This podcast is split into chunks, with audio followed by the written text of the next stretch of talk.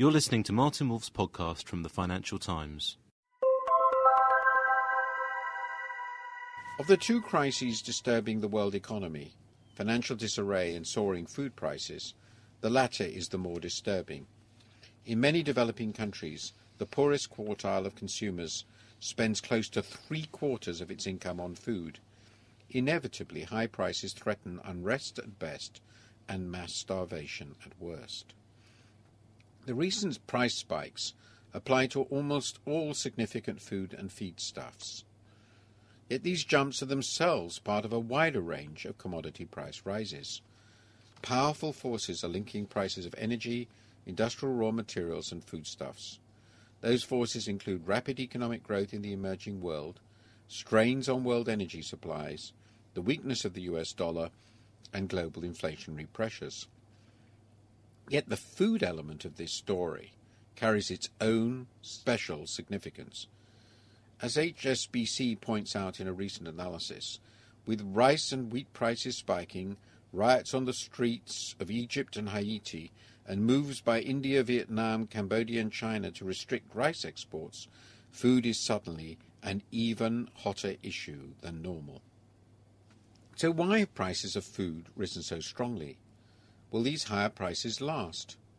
What action should be taken in response? On the demand side, strong rises in incomes per head in China, India, and other emerging countries have raised demand for food, notably meat, and the related animal feeds. These shifts in land use reduce the supply of cereals available for human consumption. Furthermore, rising production of subsidized biofuels, further stimulated by soaring oil prices, boosts demand for maize, rapeseed oil, and the other grains and edible oils that are an alternative to food crops. The latest World Economic Outlook from the International Monetary Fund comments that, I quote, although biofuels still account for only 1.5% of the global liquid fuel supply, they accounted for almost half of the increase in consumption of major food crops in 2006 07, mostly because of corn based ethanol produced in the US. Meanwhile, aggregate production of maize, rice, and soybeans stagnated in 2006 and 2007. This was partly the result of drought. Also important, however, have been higher prices of oil, since modern farming is so energy intensive. With weak growth of supply and strong increases in demand, cereal stocks have fallen to their lowest level since the early 1980s.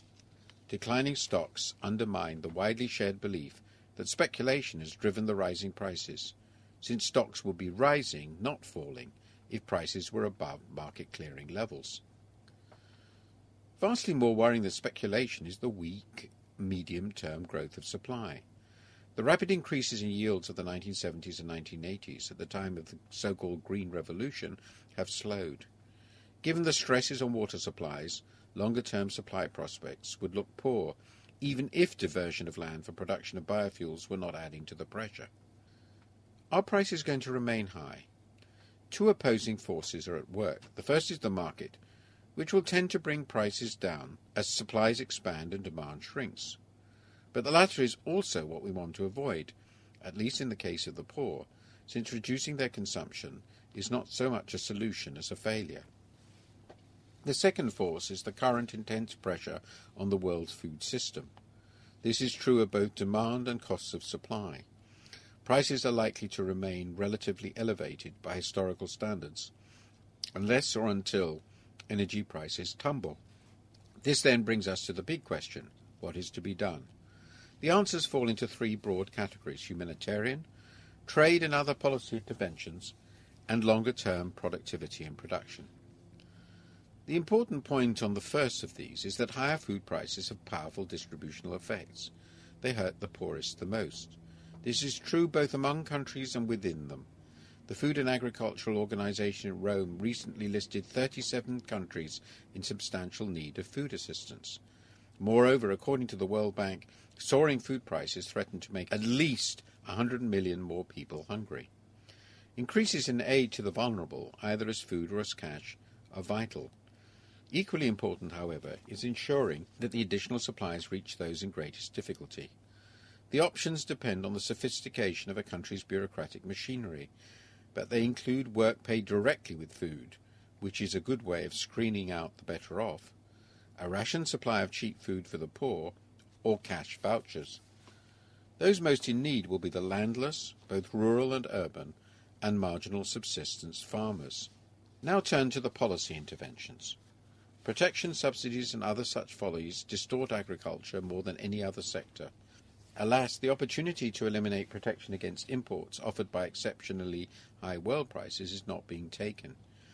A host of countries are imposing export taxes instead, thereby fragmenting the world market still more, reducing incentives for increased output, and penalizing poor net importing countries.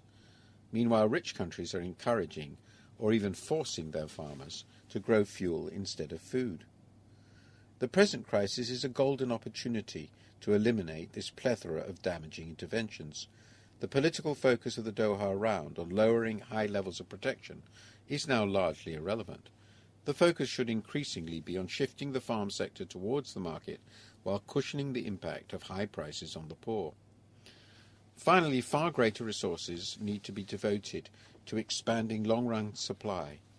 Increased spending on research will be essential, especially into farming in dry land conditions.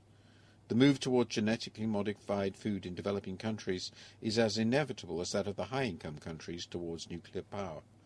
At least as important will be more efficient use of water via pricing and additional investment.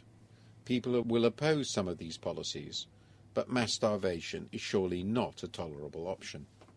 The food and fuel crisis of 2008 is a cry for our attention. Nobody knows how long these shocks will last, but they demand rapid policy changes across the globe. We must choose between fragmenting world markets still further and integrating them, between helping the poor and letting even more starve, and between investing in improving supply and allowing food deficiencies to grow. The right choices are evident.